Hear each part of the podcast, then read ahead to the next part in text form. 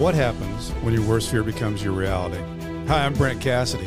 Welcome to the Nightmare Success In and Out podcast, where we explore how to overcome your fears and nightmares and set yourself free. We're going to be exploring this topic with guys I was in Leavenworth with and others who survived their own nightmare. These stories can be inspiring, sometimes sad. There's some humor, but hopefully you can come away with a nugget of something that'll help you knock down some of the prisons you built up in your own mind. My guest today is Jason Rosselbach. Good morning. He was the CEO of the national company, uh, the Mortgage Store. Some of you may have remembered that, heard about that company. Did a lot of advertising. Uh, he's a good friend of mine. So, Jason, welcome. Good morning, Brent. So, Thanks. Thank you. yeah, that's the uh, live audience we have. I've been really itching to use that button. You got a good setup here. Thanks. This is better, isn't it, than sitting on the wall, the cinder block wall with the plastic chairs? This is a lot better. I I I have a feeling I might get to hold a remote control. Big deal. Yeah, big deal. Got to have seniority, Big, though. big deal. So, Jason, you know the, the the show's about dealing with your you know your worst fear becomes your reality, and and both you and I have had um, a lot of ups and downs, and we both had the opportunity to build national companies. Um, take me back a little bit. What what was Jason? What was Jason doing as a teenager in in in your life at that time?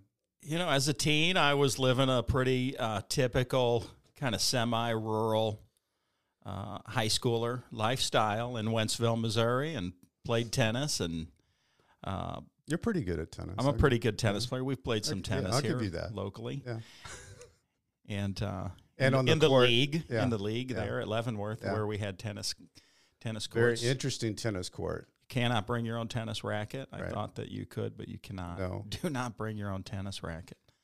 So anyway, that that was my uh, you know I went to Wentzville High School and was a pretty good student, National Honor Society type uh, goal setting kid, and um and um, you know from there went on to Mizzou, and um, you know, So Midwestern boy, Brent. Midwestern boy made good. So t- tell me, because you know, not everybody builds a company that that you take big and you go national. What what was walk walk me through what what happened? How did you get to that point where you said, "Hey, I, I've got an idea. I, I think it'll work," and then how did you go about doing that? Well, I have a background in sales and probably just a, a personality for sales, and got my Series Seven as a young kid at um, at Mizzou. I left Mizzou and got my Series Seven. Worked for Stifel Nicolaus, and cold called a guy here in town named Ray Vinson, and eventually ended up working for a Ninety nine ninety nine. Eh, That's right, Uncle Ray. And um, I'm pretty good at treating sales as a process. So uh, I'm a good trainer and a good leader, I think. So I thought, well, that's a, he's got a good idea here. Mm-hmm. And I, I would have to admit that I modeled after. Uh, Well, after what we were doing there and came across a company that um, had a good name and decided to partner with the mom and pop owners of that shop because the platform was open. I said, okay, let's let's Okay. we can blow this up and do it uh, quickly, scale scale quickly. So Well, you you bring up something that I think is an important point when you're trying to build, or, or both for business and life, is to find somebody that's doing it right or getting it right, and you try to model and take a piece of that and say, you know what, that that would work for me. I'm going to put that in my business. I'm going to make it that a little bit more custom to what I'm doing, but. uh, It, it, don't you think that sometimes it's just like humbling yourself and and uh, saying, you know, I'm looking for advice and I'm looking for things that are working and people getting it right. And then you take that advice and you put it into what, what you want to make work. I- think if you're going to say I'm going to make everything up from scratch, It's and I'm not going to build on the shoulders of eh, you know better people, smarter people, try to hire and surround myself with smarter people, then you're you know you're going to have a tough row to hoe. Well, it's hard to invent everything, right? Right. There is nothing new. Yeah. So you so you build a company and it becomes successful. Uh, I'm sure you're proud of what you had built.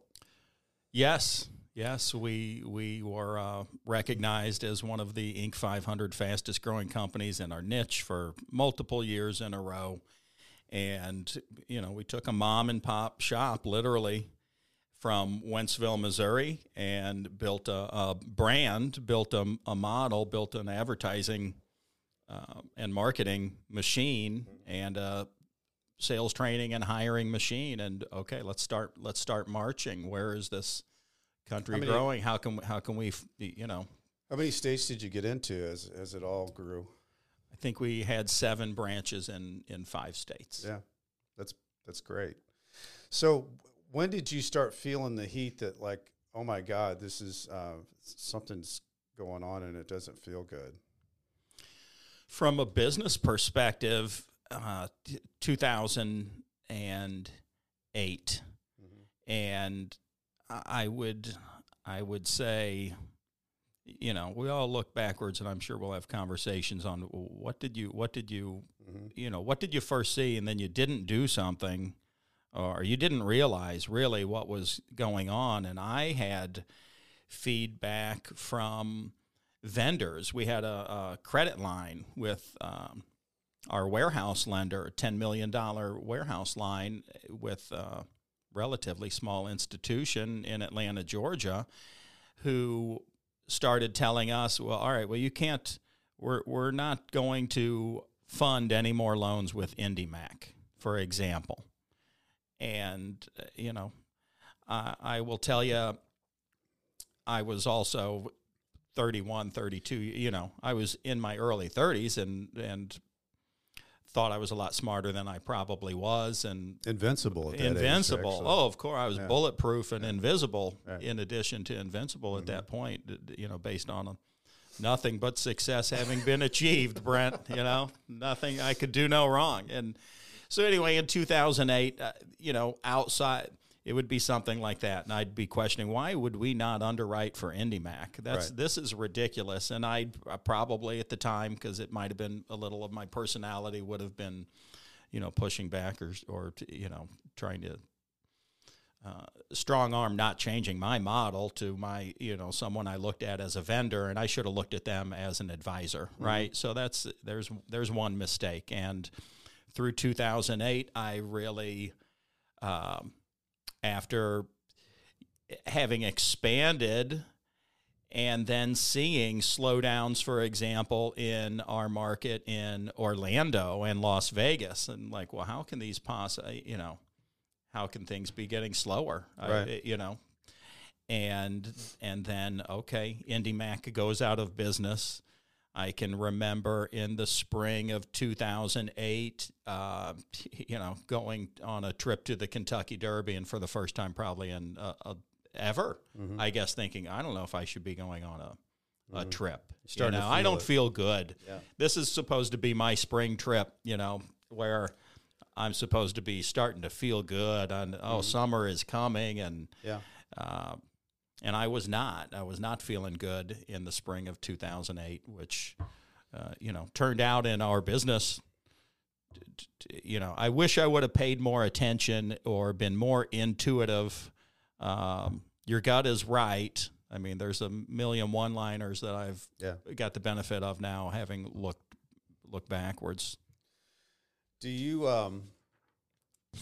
Did you ever get the knock on the door that said, "Hey, we're we're investigating you," or from an FBI agent? Well, uh, we knew immediately, right? So I got a call uh, from our our CFO who said, "Okay, one of our accounts is closed. They they have closed one of our accounts, and what had been going on is." Uh, you know, essentially you know, to keep the, the company open or whatever, however you want to characterize it, we're writing checks between our accounts and, and ultimately just digging a, a big hole. Mm-hmm. Um, and my instinct was, well, let's go into I'm going to fix this mode because that's what I do. I'm Mm-hmm. going to fix everything going on around here. We're gonna we're gonna you know minimize or close this branch in Las Vegas. We're going to stop you Right. know paying advertising bills over here. We got to put the dirt in the hole, stop the the bleeding, and what I you know what I should have done right then is just uh, okay. This is very very serious. This is letter of the law. Get an attorney Mm-hmm. Yeah. and you know turn But your you CFO in and Yeah. uh, you know whistle blow on yourself essentially. Yeah. And I, I didn't really figure out how to do that and had had misplaced confidence in my own abilities to fix a problem that had already spiraled out of control. Well, and I think that is the other part of it that um, people may not understand is how fast those things happen. And and when you're dealing with a large company, that uh, it all comes at you really fast. You know, in our situation, we had 22 states and and the regulatory world of each regulatory department in each state coming at us request and we didn't have enough hours in the day to respond to it. And it felt like you were you had literally slipped down the abyss to being caved in and, and it was claustrophobic. So it, it and, and that happens really fast too. And you're thinking as you were saying jason you're thinking i'm going to fix this. I got this. I've, but there's not as you're doing it you've got everything you're being shot in the front the back sideways and and you feel like no no i've got this. I've got this. This is i'm going to save everything. I'm going to make everything work yeah, watch me watch me surf through this, Yeah. but you're surfing the sands of an hourglass and you're about to be squeezed. exactly and if it does happen fast. Yeah, if you could see it from outside, which Yeah. you can't at the time, No. but it yeah, it, it's a waterfall effect of this regulator. You know, uh, and I'm sure we'll talk about after prison too, because it's not much different. Your probation officer is in communication with the IRS. Hey, you you know yeah the the pressure. Uh, and the pressure around the failure part of the business at the time is, uh, you know, it, it's just overwhelming. And this is even before the threat of litigation. This is just watching a business, Business. where I have 200 people working here, and Yeah. you know, I did a billion dollars worth of originations last year, and I, it, you can't even believe that it's you're that actually is yeah. happening and you're living through this and all of a sudden all of your attention is on your biggest bill is uh, legal fees then. And the paperwork that, That only gets stacks up it only gets bigger. Um, you have to worry about you've it- got 200 until, lives until they stop. Yeah you've got 200 people on payroll. Yeah. Um, no it's and that it's- always stays you know to me that that is one of the things that always stayed with me was is that anything and any meeting I was going to I, I you know it was in the back of my mind. I've got I've got 400 people here that I've got to um, their lives are on my back. I got to I got to get got to get this meeting right. I got to save this this day. right. Yeah. You have to clear payroll. Yeah. And that was always uh, I mean that keep you up at night and first thing you wake up in the morning and last thing you think at night.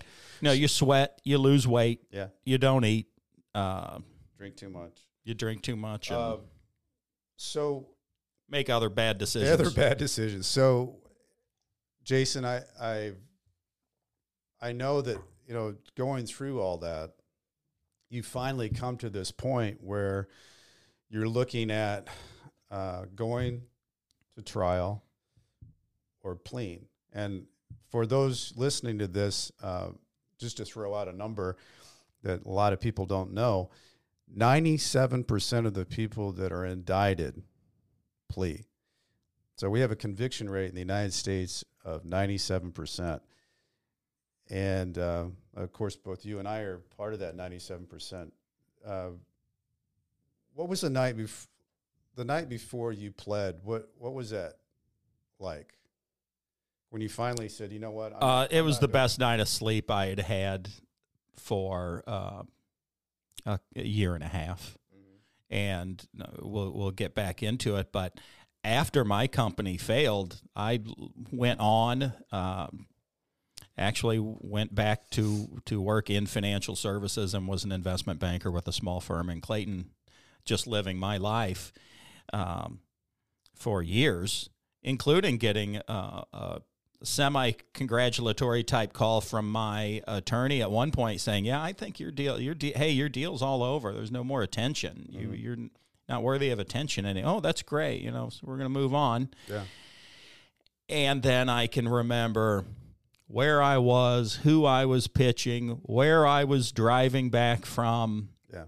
when I got the call out of the blue, which, you know, when you uh, Yeah. see the number pop up, oh, you know, maybe I don't want to give this guy's name right now. Still a good friend of mine, actually, uh, um, very good counsel and a good friend. But why is he calling? You know, you're not supposed to be calling. We're, we don't have anything to talk about. I thought, and um, that's when he told me, "Oh no, you're back. Uh, you're all back up on the desk, and um, Here we go. need to come. Yeah, here we go. Need you to come on in. so how long? How long was all that? Need you to come on in and bring a check.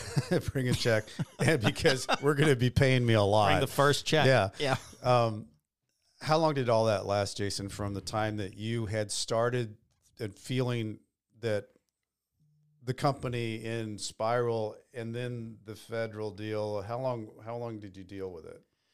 Okay, so the company, uh, you know, like we said, it, it went down fast, and not even my own uh, internal things at our company. That whole industry, it just failed. our our it's biggest 2008. 2008. So if anybody Everybody doesn't remember, uh, right. Lehman Brothers, Bear Stearns, these Yeah. hundred year old companies that were my boys. counterparties are closing, and you just Yeah. like what? That's Part not possible. spiral. Bear Stearns, okay. Anyway, so the business it it failed, crashed, burned. Uh, a couple of successors tried to make a mark with the brand or whatever, but you can't do anything with a brand in an industry that is dead. And Yeah. we were a subprime lender, and that industry was dead. There wasn't a borrower or a buyer. Yeah. So done. We're done. Um, Timing. timing is everything. Yeah. And uh, like I said, I just okay. I'm going to pick myself back up and let's go. Let's go sell something else. Let's do something else. We have got to go live another Yeah. life. Um, now you really can't because you've turned in a license to the state of Missouri. Okay, well, you don't go get your insurance license after your company has turned Right. in their lender's license. Kind of right? raised a red flag. yeah. So right. you're you're already. Um, but you're still trying. you're still trying. Yeah. I mean, I'm still trying, and and um, eh, you know, And that's one of the things, Jason, I want to explore too, because you know, um, you know, life life gets tough before you go in. You know, obviously it's tough when you're in, and it's it's it's really tough when you get out. So, you know, the idea that you can just kind of sit and watch and wait. You have to keep stepping in to try to figure out. And at the time you did that, you didn't have much to work with. You were just saying, "Hey, I don't have my company now. uh, no one man one, one man show. Here I am. Yeah, Have mouth will travel. yeah, sales and marketing. Yeah. Yeah. Yeah. So, uh, So the company failed in 2008. I guess that's that's the story. Yeah. And for 2008 to 2012, you know, I I reinvent my career and make a new career for myself, and then get the call from my attorney. Oh no, you're still on the desk.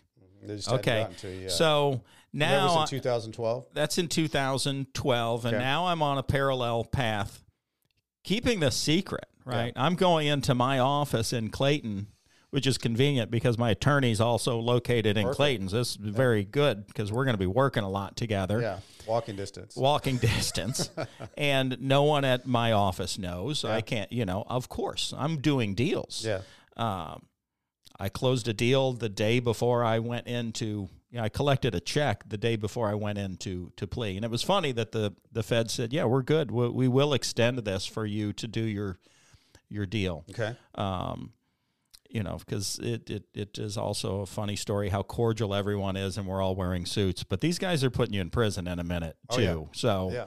um, you know, So you, so you find out. So you go in and you plea. Uh, as we all know, the letter shows up in the mail and tells you where you're going to be assigned to. Uh, it's just a very matter of fact letter. It says Leavenworth. What's your thoughts about that? I'd heard of that one. I heard of that one. Yeah, didn't hear a lot good.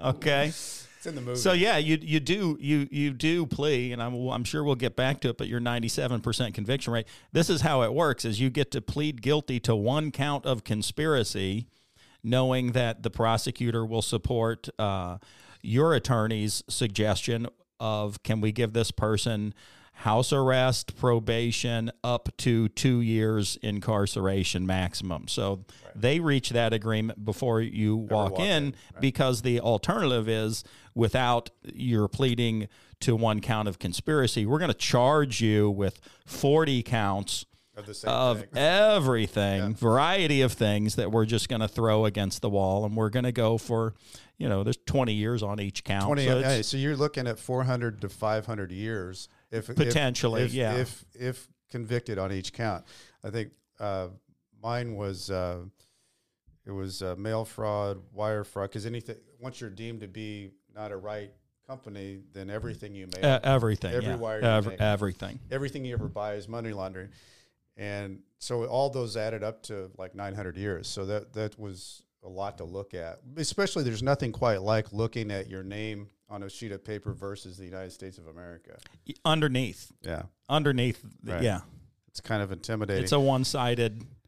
it is and it, it's when you get to that end and you plea i think you are Your so beer league out. softball team is okay. You guys are playing the Dodgers tomorrow. Good. You know?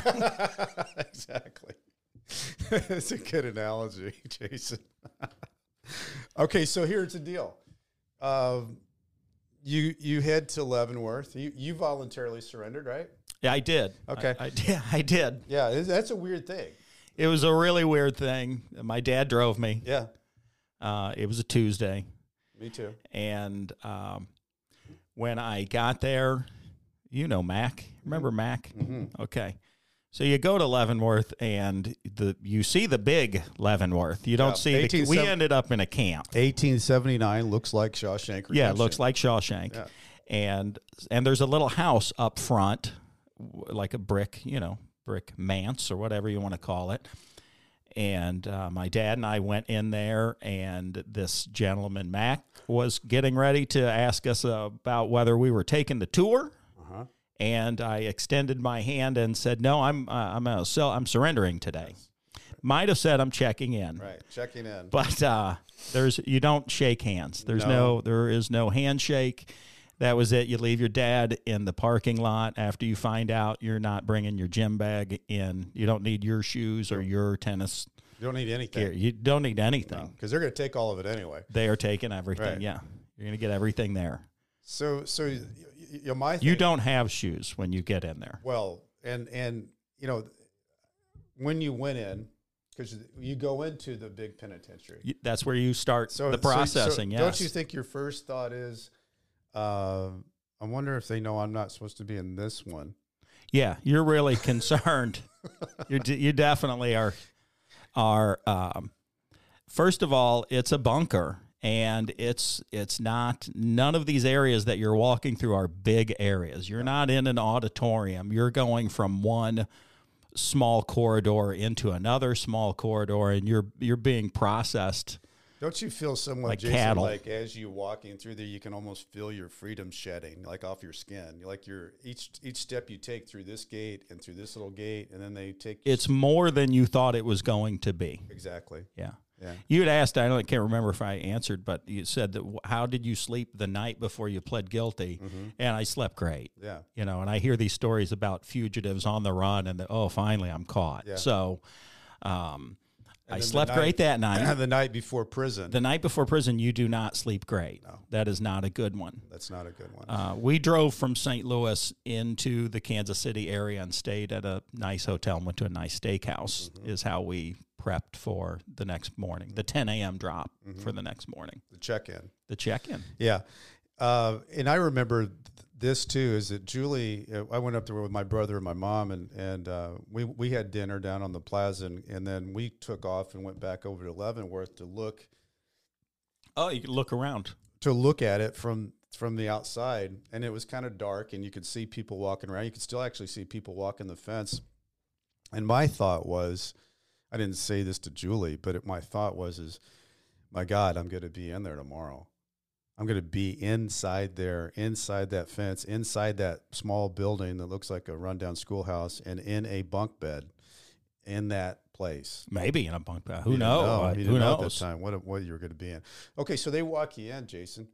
Um, to walk me through your first day. Okay, I'm trying to remember. They walk you in. Uh, I think that was the first place that I was actually fingerprinted. So I was never arrested, handcuffed, fingerprinted at any point Yeah. by the marshals or the prosecutor's office at, at any point in my journey uh, or prosecution until I got to Leavenworth. So I was handcuffed. Um, made an offer. What do you want to do with your street clothes? You know, do you want to donate these? I thought that was a weird question, didn't you? After you come in, you know, I knew that one thing I wanted to do is not that nice coat I had. I was going to leave that in the car. Yeah, Didn't want him to have that. yeah. I I walked in knowing I might not see these clothes again. Right. Yeah, so, you, so I went with the donate. Yeah, you can donate these clothes, and then uh, Don't you remember that kind of looked like a dead pile? You know, like there's just clothes yes, piled. yes, And and then they throw you some uh, like a t-shirt. Well, no, they first strip you down nude. first you're naked, Yeah. Right? That's that. then they gets the- you. Yeah. You know, that sets you up for psychological success on their end of let's get this guy straightened Right. out. And uh, then they bring you some clothes Yeah. that are not new. These are not new Not- clothes. Mine had like a little blood stain down the front of it that kind of yeah, these aren't the good first. clothes that anyone Yeah. wanted. Right. So this is just uh, you get the little blue shoes? got the little slippers. Yeah. Yeah. So the shoes are one of the first issues when you get in there, and you need shower shoes, oh my. as you can imagine. Oh my. Um, so anyway, I'm I'm in there, getting processed, getting clothes. Uh, a nurse, you meet with a health. I don't know if I asked, or I think that's just a part of the thing. You're going to meet with uh, someone and go over what are your health conditions. Yeah. I'm glad I did that. I'm Yeah. sure we'll talk more. Yeah. We need to talk about that. Yeah. Um, what happened when you met with the nurse? Well, I let them know that uh, you know which which was uh, uh, probably a condition that many people are about to get incarcerated. They develop uh, alcoholism, Yeah. and I let her know that I have been drinking heavily since my, uh, you know, throughout the stress of the Absolutely. the the proceedings and um, and up until my incarceration, Right. and you know, a, a lot. Uh-huh. And her concern is you're going to have delir- you know, you're going to have alcohol withdrawal. And I agreed, definitely, I'm going to have alcohol Right. withdrawal. That's pretty much what I'm warning you about. Is I'm going to have alcohol withdrawal. When did you last drink? And you know, the answer was yesterday. Right. And how many? And the answer was, you know, Many. plenty, Yeah. as I had been drinking. Yeah. Um, so they prescribe me, I guess, a heavy vitamin B. You know, they prescribe me a number of a combination of things. You so now I'm in the medical system too. So I, you get your name called. You're going to take your pill in the morning. Uh, you're going to get your pill or shot in the afternoon. And this was my uh, treatment. It's actually the only treatment that I had actually received for alcoholism in my life for this condition was the treatment that I received at Leavenworth, Leavenworth. when I yeah, and I'm glad that They diagnosed you. I'm so glad that we had that conversation. yeah. So you, how long? How long did they keep you in the basement of the big penitentiary at Leavenworth when you checked in that day? For uh, about five hours. Yeah. Yeah. So from the morning, from 10 o'clock um, prior to, I guess I got out around three or four o'clock. I got a meal.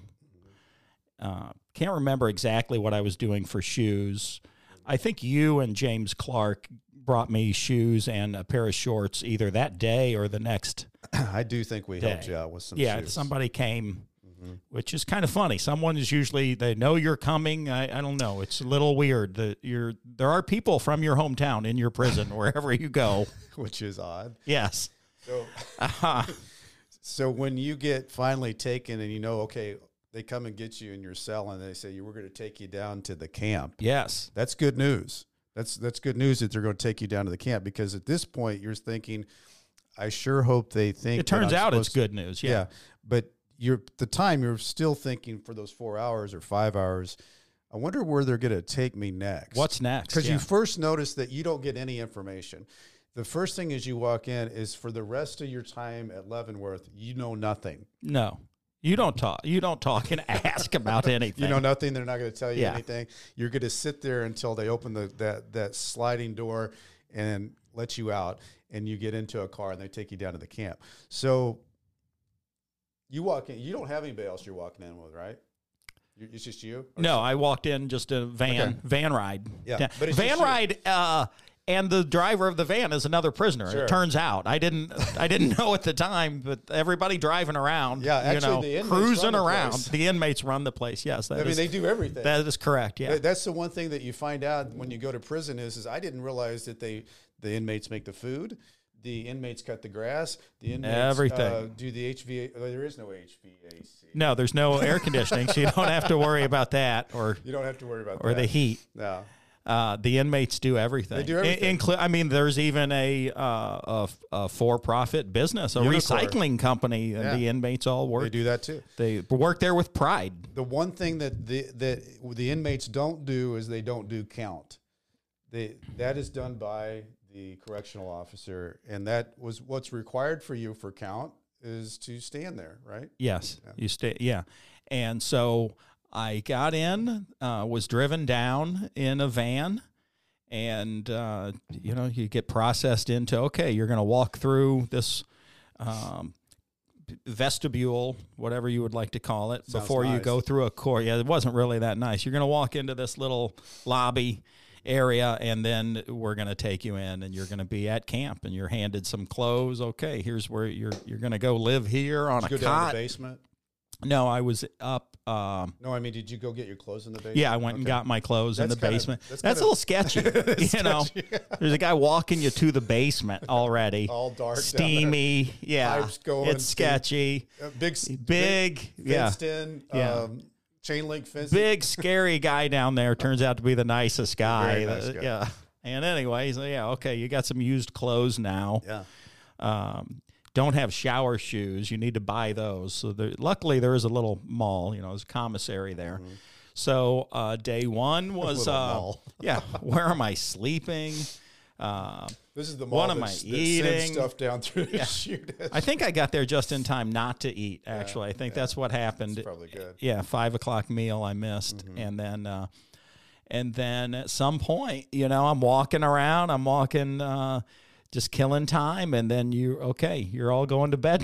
you're all going to bed now, Yeah. right? Yeah.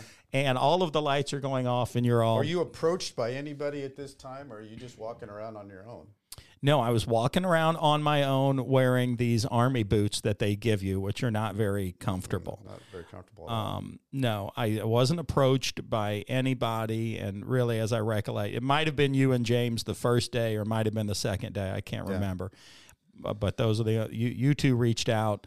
Uh, when I went into my dormitory, there was a nice young guy there named Terry. Okay, you need some shower. I'm going to give Yeah. you some flip flops, and I'm going to give you a bowl because you need your own bowl for the microwave. The food culture Yeah. in prison is bigger than you would think. You don't just go to the cafeteria and there's your tray and you're done with a No, no, it's like uh, food is like crack cocaine, and and the uh, food's a big deal. yeah. food and There's the any- variations on, on ways to make things that are Well, I'll not the tell way you, I remember you got very good at making pizza. pizzas, Yeah. pizzas In, my, in the microwave. pizzas in a microwave out of tortillas and fantastic, whatever though. whatever. Uh, you know, the commissary is funded by the the Enterprise Rent a Car. I don't know. Yeah. If I don't know if they're a are they a sponsor. We will make them one. yes. Okay, so. It'd only be fair. That's that's the uh, prison industrial complex Yeah. is brought to you by the same people you get your Miata from, yeah.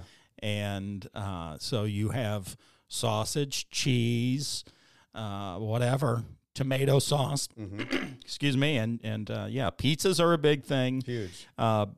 Burgers, things fall off the truck around the cafeteria. There's a huge food industry.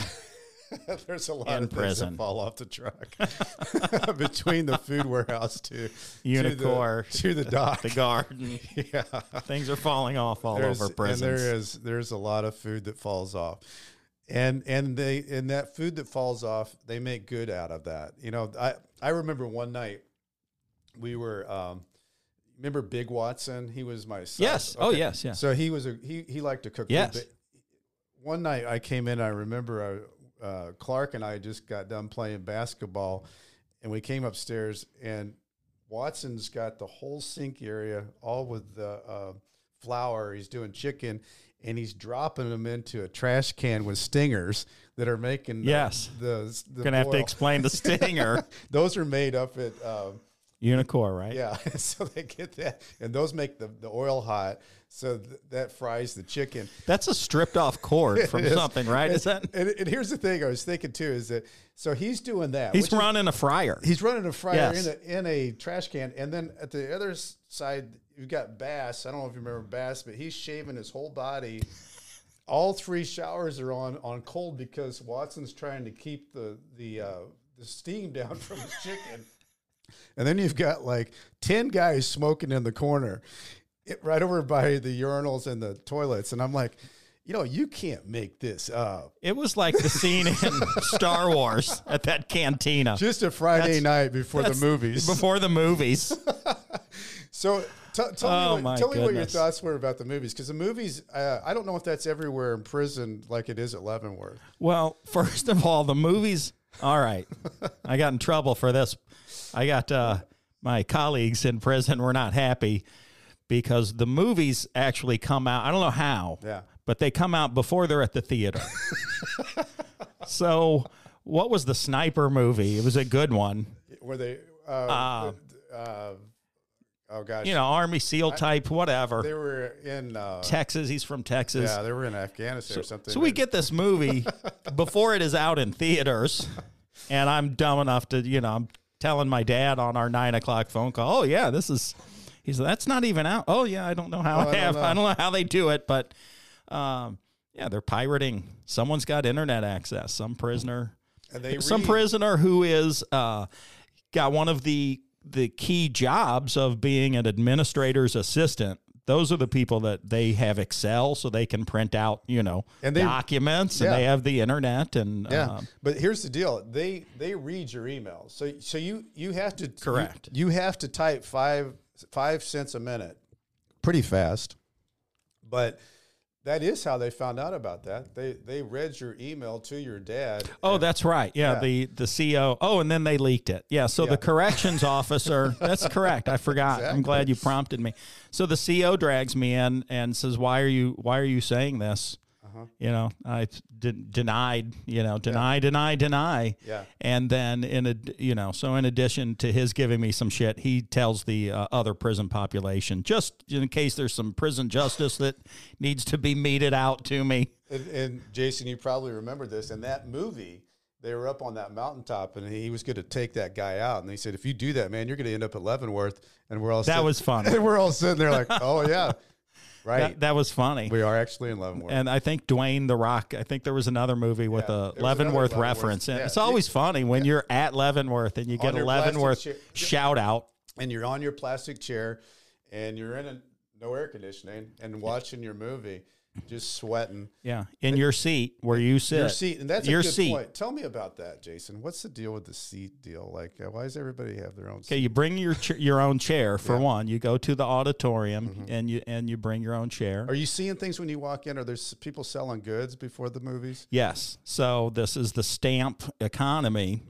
books of stamps, stamp numbers, individual stamps, two stamps is a general. Get you a lot. Snack, Get you a know. soda or Get you soda, uh, brownies, um, Pizza. burritos, Burritos, pizza, uh, you know, some guy whatever. even made ice cream. Uh, That's right. yeah, I think it was uh, Daniel Jackson made ice cream. I don't know how that was going. not even sure I don't how know how that was going on. Anyway, it didn't make So, um, yeah, you have got to you you don't just pull your chair Uh-uh. down. I always felt bad. You got to find your clique right away in prison. find your poke out, find your people before you make a mistake. Yeah. But now, yeah, the, that's your seat. That's your seat forever. From now on, that's your seat, and that's where you sit. Unless somebody leaves and you like that area better, and now your seniority. there is some can move on. seniority. Yeah. I didn't get the opportunities for You seniority long enough, like you did Yeah. in many cases. Yeah. But and there's uh, so much pride in that to but stay uh, longer. d- you know, I just uh, really appreciate you and Jim letting me d- d- hang out, ride your coattails. You know that good seat we, and we had. actually had a pretty good area seat. we had some good seating Yeah. in the movie theater and in the cafeteria And- for and- TV night. yeah. So TV night, uh, we all uh, they called it the white wall. That it was a white center block wall, and It's one of the reasons they called it that. Yes, one of the reasons. The other was is there was these goofy white collar guys sitting Right. on the wall, and we could we sit with our plastic chairs on there, and everybody else had their own places every every night. But we could actually see all four TVs. You could see the Hispanic TV, the black TV, the redneck TV, and the white TV. So it was, it was you could you get it all. Yeah, you got it all. You got uh, And we all listen through by radio phone. exactly. Headphones, so it was real Everyone's got headphones. Yeah, uh, well, that was smart. Of all the things that they're doing in the prisons, Brilliant. they are correct that I don't want to listen to Yeah. someone else's music, just like I don't want to listen to a speakerphone conversation yeah. uh, t- today that I'm not a party to. So yeah, well, you're all on headphones and you dial into which TV you want to watch, and um, So let's go back. and to that's this. not selected by No. yeah. No, no, no, and you and you can't go up and change the station because that actually will prompt a fight. Yes. You, oh, you nothing's definitely. done manually, No, no, no. You're, you're going to be rolling. right? That that is a. But you never, I never saw it. I never saw a fight. Oh. Um, a couple might have occurred that I'm aware of, but heard but, about uh, it. yeah. Yeah. So t- I want to roll back, Jason, because you kind of set me up to ask you this. So you you got diagnosed with prescription drugs um, for your drinking before you came in, and there so happened to be a program in the federal system, and it's about the only program that you can get time off. Uh, it's called RDAP. I think it's Residential Drug Addiction Program. awareness. Yeah, awareness. So anyway, there whatever RDAP the acronym is for, uh, you get a year off if you can get a if you can get into the program, and Dr. Wells allows you into that program. You actually get a year off if you complete the nine months. Correct. And you were not approved for that program before you came in. That is right. I, uh, you know, to be approved for RDAP, you probably Should be had to have sentence report. Yeah, you had it had to be in your pre-sentence report, and you probably already needed to be being medicated and, and being counseled for that issue. Um, and I was not. I did. So what you did do though was get a prescribed drug diagnosed by the by Bureau by the Bureau of Prisons. And then that allowed you to go in and talk to Dr. Wells about the fact that they messed up, missed you because you're already prescribed. Well, yes. So I had applied and I think been maybe turned down for the first round of RDAP and had the benefit at that time of a letter that had been written by a family doctor, physician recommending based on, you know, you know, what he understood having not seen me personally, but conversing with with me on the phone, he wrote a nice letter to try to get me into uh, the addiction treatment program, and that was a failure because there was no actual treatment that I had received in advance. Right. So after being turned down, I went in and you know I made an appointment with Dr. Wells, Mhm. and to discuss well, okay how why was I turned down, and maybe how we could make this work. Uh, it, it, you know, and at the time I didn't really appreciate. Does he want me in here, or does he not want me in here, or do they not care, or Right. I- you know, I, I don't know. But and he just basically said, "Well, that letter's not going to do it, and you are having been um, pulled over once for a DUI that was later dismissed Mhm. nine years ago. Also, doesn't do it. You have to have something here in the preceding twelve months, whatever." And I said, "Well, you know, when I came here." Uh-huh. you guys treated me. So I he's and he he wasn't aware of that and said and wanted the details. And I said yeah I came in and I told them Mhm. hey I've been a serious drinker for a long time. I'm going to have serious withdrawals. And they gave me you know this shot and this sublingual whatever. And he said oh well, let me see if we can work with that. And he called back up to the big house Mhm. and verified The and verified those prescriptions. the, the seven days of treatment or 9 Uh-huh. days of treatment that I received, and bam, you're in. You're into the RDAP program, and you're going to have nine months of intensive RDAP uh, retro you know, or inspection. I don't know what treatment.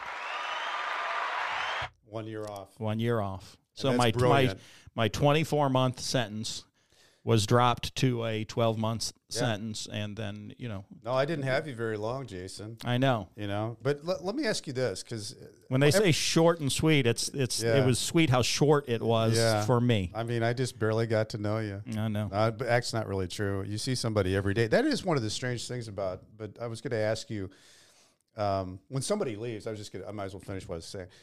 It, it is strange because it, there's nothing like prison where you, if if if you're somebody's a friend of yours, you see them every day. They're part of your routine. You do things with them, and you can't leave. So it's not like, hey, I'll see you tomorrow. No, I'm going to see you a lot for the day. and uh, passing by and uh, and we'll probably see each other out yeah, on the fence. I'm not going to again. Rockbridge. No. So it's not like you run into people every once in a while. You're with them all the time. So when somebody leaves, I, I always analogize that to be like, it's almost like uh, it really messes with your routine. And when you're leaving prison, uh, it's almost like you're leaving somebody on the field of battle because Yes. you know that you're leaving them behind and they're going to stay in that same shitty place Yes, for a long time. But I was going to ask you is but the relationship. do- Go ahead. I was going to ask you though, when when you went in and when you started dealing with the fact that okay, I'm going to be here for a while, did you mentally use any particular strategies of like how am I going to get through the day? What am I going to do as far as like was there a strategy that how you handled prison? Was it any different than how you handled yourself outside of prison? No, it wasn't. It wasn't. And I think one of the questions that you are going to be asked a lot was, uh, were you scared? Uh-huh. And you know the the smart answer, or the answer for me is no. You you can't be. It's scary, Yeah. but you can't be scared. Well, you can't let people know you're scared. right So that- that you have to well. really wrap your head around. And I I don't know You about never you. Never walked around like you were scared. No, I didn't. That's not a good idea. You, were, you didn't even act like you were worried about not going to work. No, I was not worried about. They want you working there, and that's a whole other story of That was a jobs I've strategy of washed out of. Uh, I went up to Unicor and I told them that wasn't for me. that you didn't see. I didn't see way. myself in a factory, but um, anyway, y- you the, the relationships don't stop either because prison doesn't stop. When you leave, you're going to a halfway house, and you want to know, uh, you know, what is that like? Right. What's the next step? And when you go into prison. Uh, I don't know about you, but the months, uh, the the time I have spent on the internet just becoming an in, an internet attorney. First of all, I had to become an attorney on the internet, Mm-hmm. um, and then I had to become a expert on what is prison life like on the internet. So you spend a lot of time, wasted time. I would probably tell you know, like most time spent worrying is time spent wasted. Yeah. Uh, but you think about prison a lot a lot because before you get that postcard. Well, because it's the unfamiliar, unknown world. So most people, most adults or kids don't like change. Well, this is a big one. it's a big one. Yeah. And I went into my sentencing um, expecting to to maybe I'm going to get house arrest. I still had like I think All it's a flip want- of a coin. Yeah. You know, Mine was probation to five years. I, I want, yeah, mine was probation to two years. Yeah. I want house arrest. I got the two years. So from the minute you get the two years until you get the postcard, uh, uh, There's a lot to think about. you're about. quite consumed with what's happening next, Mhm. and the mailman Yeah. plays a big part in you know the mail being here. big deal. Big deal. And and I think that's the other part of it. What you when you get there, you have to figure out uh, how does this all work? Because there's prison rules, but the inmate rules are the most important. And you have to figure out how to work the TrueLink system so that you can talk to the outside world. You got to figure out how to work the telephone so you can talk to the outside world. So there's a lot of different things that you have to step into. And surprisingly, for me, I found that very quickly there were some people that wanted to help me. And I was that was one of the things, you know, your fear factor going in, uh, you know, what's going to happen as far as me walking in. But, you know, within an hour or two, there were guys saying, hey, you need to do this. You know, Roma was telling me how to do my bed and how to make it military style. Clark was telling me, uh, you know, you, you can go down to the chapel and get some toiletries until you can go to the commissary. And I'm going to show you how, you know, maybe get you a job. All those things were happening. A towel. A towel's a big deal. Well, I didn't have a pillow for a couple of weeks because the uh, uh, military Watson with the, the tats, he told me, um, good luck with that. Takes a it takes a, a couple weeks to get everything Yeah. set up, Yeah. including your permanent bed. Yeah. well, you were sometimes. you ended up um, when you first went. You did you go to A two Uh, or were you in B B one B two? Let, let me think here. The the For those out exit- there, for those out there listening, there's You gotta know the layout. There's four blocks. There's, Right. There's the A block, the B block, the C block, and the D block. There's the suburbs, which was the B one and C one, where those were two man cells, which were really Very nice. very nice to have. the RDAP. You're in a separate dormitory while you're in the RDAP program too, which is very nice. they pol- cleaner. they police that. Lisa, Um, but a couple of them are just, you know, it's the Wild West. Mm-hmm. There's a restaurant. There's, you know, there's drinks. yeah, So I was up uh, upstairs towards the back where you're walking out to the track past the CO, past commissary, Yeah. past the CO's office. I can't remember if that was A2. I think it was A two. Yeah. So A2, I started out on a bunk. Yeah. We were at capacity. The inn was full at mm-hmm. that time, as it And for those who don't know, was. Jason, you walked into a room with 50 bunk beds, a locker, and a plastic chair, and that's your world. And you share that. Except I was on a cot at the oh, time. Oh, when I right, because came in, we were so- full. We yeah. were I, oversubscribed. rem- I forgot about Yeah. that. Yeah. So people were sleeping that in the happened for a gym. while. For a long like, a time. box or yeah, something. yeah. Under your your stuff goes under your cot. Well, you know, and that's probably the way you should have been handled because you were going to be there for a year. Didn't know that up front too. when you get there, you, you know I'm telling you the math on that first night of laying there on Yeah. Mm-hmm. okay 80 percent of 24 months is what what how many more days Yeah. of this do I have to go through? So that's the first night. You you um, wake up the next morning, uh, get counted Yeah. again. Yeah. So I didn't know really how often they're doing this count, Yeah. right? So the next, Which, by the way, the count, we make fun of it, but the count is a very serious thing because it is how many people are in the prison. If, if you're missing, that means that there's been an escape. oh, it's a big deal. and if you don't show up to count, that is counted as a first level shot for escape. yeah, So do you don't miss count. no, they're going to put you in. It's not solitude. They're going to no, they're going to really mess with you. It's you. a bad thing. so, but I did it. I I Yeah. missed it the very next day. Yeah. I'm just meandering around. Yeah. And they just counted us at like whatever seven. I don't know Seemed why like it was enough, Seemed like we just counted, but uh, anyway, I'm walking around. I think I've got some laundry in, and I'm carrying a tennis racket. Okay. That's the part that he didn't like the most. So the hallway is empty. Given the right, this is the next stereotype. morning, and the hallway is empty, and I'm like, Yeah. oh man, Where'd everybody go? what is is a conference? Everybody, in Everybody the got out. Gymnasiums there uh, a, Everybody's been freed. then I see the CO come around. The what the uh, f- are you uh, doing? Yeah. You are my count. Uh huh. Look, whoa! I'm gonna hustle. I'm Yeah. gonna get on back up there right Yeah. now. How long have you been here? Uh oh. Okay. I said this is my second day. Yeah. Okay, so that I got off. That's how I got some some slack Yeah. on that one Because you're new. because I'm new, and within the same. Okay, you can't have visitors as soon as you get there either. Mm. So you get there, and for a period of time, you're there's no, you're not calling anyone, you're not Right. emailing anyone, Not even sure No how to get is a hold of them. no, no one's coming to see you uh, for a while. They have to fill out their paperwork and, just get approved. around in a daze with a tennis racket. What is? Yeah, I mean, this is quite different for me. Oh God. Uh, so when we did get finally, so we have visitors, and we go back out to that that um, what do you call it, entry area or yeah, wherever the visiting we room the is visiting it's like room. a dentist uh, waiting room. Yes. So I also messed up count there one time Hmm. At 10 o'clock. But I thought, don't you know I'm here? There's only 30 people allowed Yeah. out. I, you know that I'm out here. So Yeah, no, why are no. we leaving? So they do this while your mom's there. Have you okay. stand out They're going to come Yeah. out and just show your family, no, we're st- he's a prisoner for sure. We're still going to make Oh. him come out and line up. And during your visiting time, we're going to take a couple minutes and count everyone. And it's a little uncomfortable to do that in front of your family for sure. Uh huh.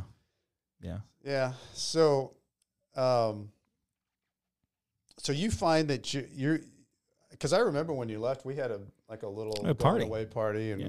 pizzas and Yeah, um, so- as we do when when one is going yeah when to one's leaving. one is going to leave. Um, so you get out, and that's a big day, right? I mean, you're you're like uh, I'm getting out, You're getting out. uh, and and I it's think, a big. It is a a- big day. it's a big day. big big day. but there's a I think there's a lot of anticipation too of the fact that you know people are like, It's not what you think it's going to be, no. though. And you went to the Dismas house. Yes. Tell me about that All right. So, uh, you you get out. because we hear about it. You hear about it. You don't hear anything good. Mm-mm. That's shooting. it's a lot. There's a lot of talk of about the Dismas house at Leavenworth. go on go on there.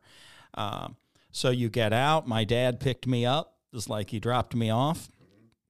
We went to the first uh, QuikTrip gas station, whatever, somewhere where there was choices and Mhm. money that I spend my own money and Yeah, get whatever I want Feel like a here. real person. It's amazing. yeah. We drive through um, from Leavenworth back to St. Louis.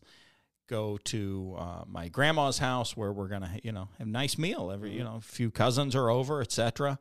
And you're really wondering, well, do do I have to get to Dismas' house today? Is tomorrow? You know, I got to Is it that get some things. Is it that big a deal? I've got to get, you know, I got to get my cell phone. I got to get a, the I got some things, things that you do. need. I've been gone for a while. Right. Um, want to get some of my own clothes now, not wear these clothes. Mm-hmm. Right. So, uh, no, you got to go today. You got to get downtown to Dismas And they give you a time period. they give you a time period. Yeah, it's pretty tight. It's pretty tight.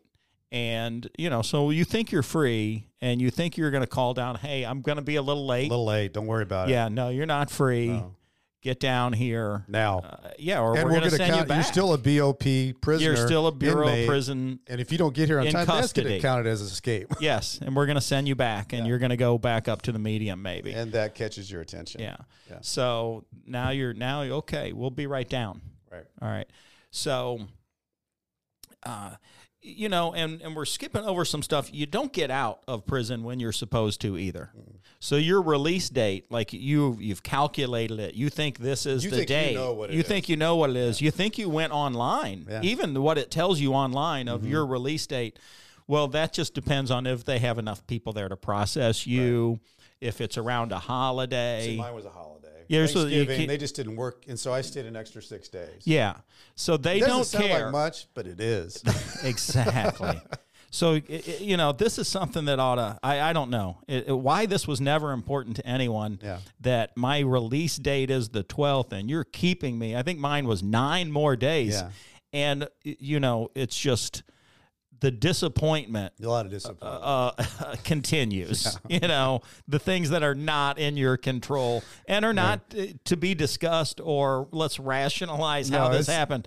You're no. not at a resort at a five star, No. and the extra nine days will just be fine. exactly. Exactly. And it's the same thing at the halfway house. You're not getting out of the halfway house when you're supposed to. Well, I I think the thing about the halfway house is is that you are going from one prison to another prison.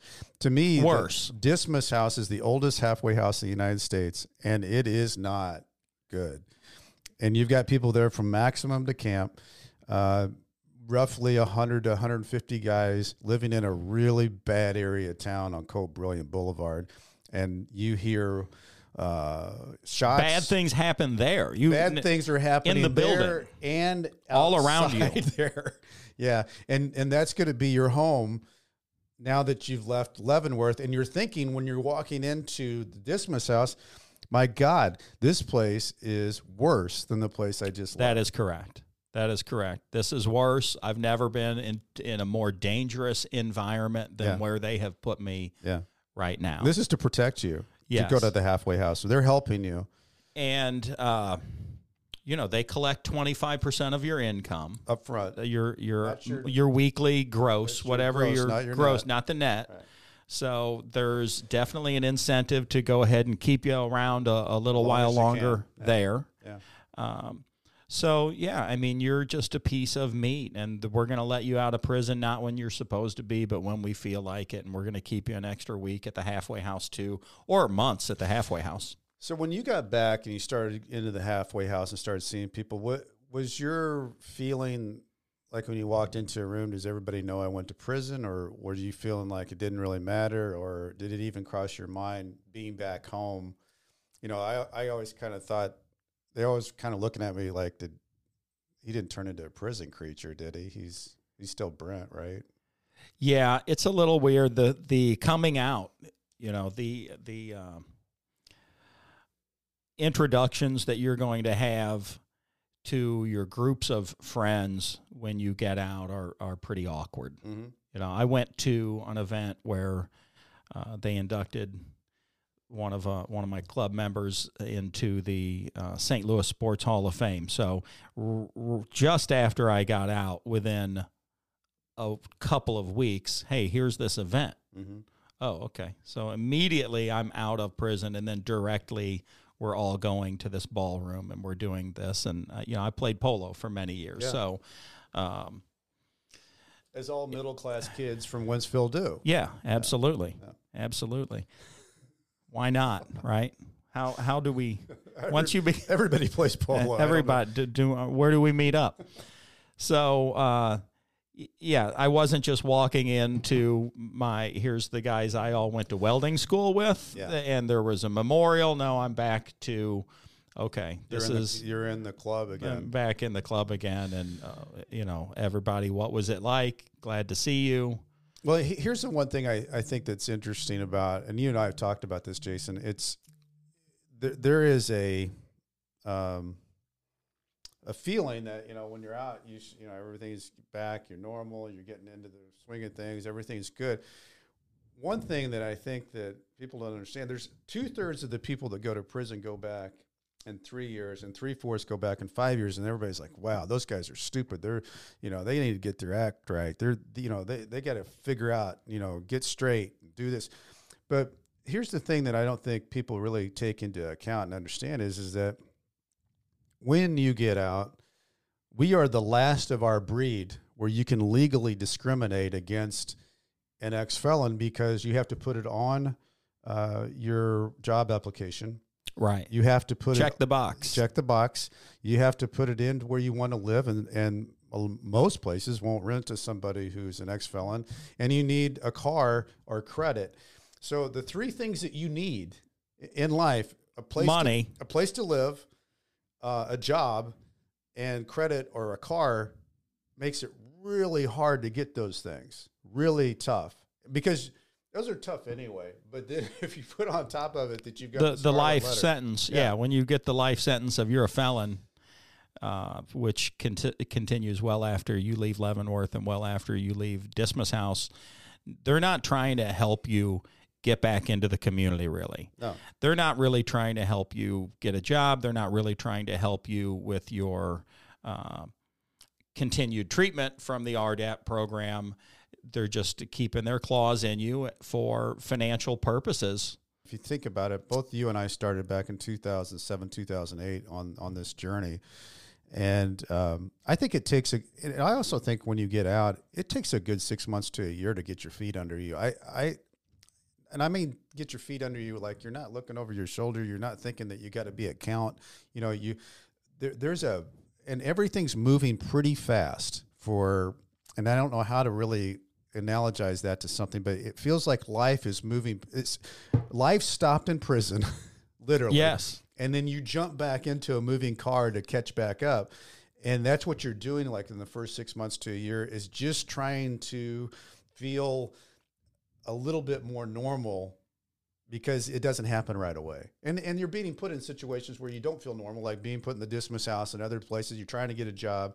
You're trying to get back, and you You're trying to get a job, and now here comes this guy from wants some investigator Yeah. that wants to come see you at your job site. which is very intimidating to everybody. Yeah, and when you're on an open floor in Yeah. a bullpen of salespeople like Yeah. I was, well, you can spot this guy because he's a disheveled schlub And working for the government. He stands out like a red thumb for the guy who is, uh, you know, and he's the one that's supposed to be the Yeah. legitimizer of, am I here working for real? Yeah. Um, But but I think my point too was is that you know for the non-violent guys, and there's a lot of non-violent guys that are that are uh, in the ex-felon world. You know, there's 25 million of us. There's two and a half million in, in, incarcerated now. So there's a large number of people that are affected by this, and for the non-violent people, you know, I think there has to be something in some way tweaked to where society benefit. I mean, you you're a smart guy that built a, a big company you know, a lot of companies could benefit from that. But man, it's it's a really hard interview, right? It's a very hard interview. Um, you're going to have to find someone that you know yeah. to give you another opportunity, and that's what I did. Yeah. And beyond that, everyone is wanting to make sure that they get the benefit of your business acumen along with the felon discount. Yeah. So here's a guy that used to make a lot of money, knows a lot. Let's learn everything that he knows for as little as we possibly can because he's just happy to be outside. Yeah. That's well. And still dealing with that. Yeah. Right. So, um, it, yeah, I mean, we're a disenfranchised group with nothing really appealing or attractive in in rehabilitating us. The white collar guy, I mean, I can't even get a job selling business services for charter cable. Yeah. Um, Which is odd because there's no there's there's no danger to you. yeah. If I'm going to hire you, you're not going to do anything to me. I'm, I'm probably probably the least likely person that wants to go back to prison is right. someone who was there already. Exactly. Yeah. Well, um, the other thing I, I was going to ask you, Jason, is that you know when you get out, what do you think as your normal day, what what is it you think you probably appreciate the most not being in prison? Well, the control of your own time yeah. and what you're and what you're going to do and when you're going to do it. I say that too. That, that that and it's such it's the little things. If if being able to do what you want to do when you're going to do it, not having to ask somebody to do it. And I've I've related that back to, you know, for the last 18 months, everybody's gotten just a little taste of prison. Yeah. Because we've been locked down. Yeah.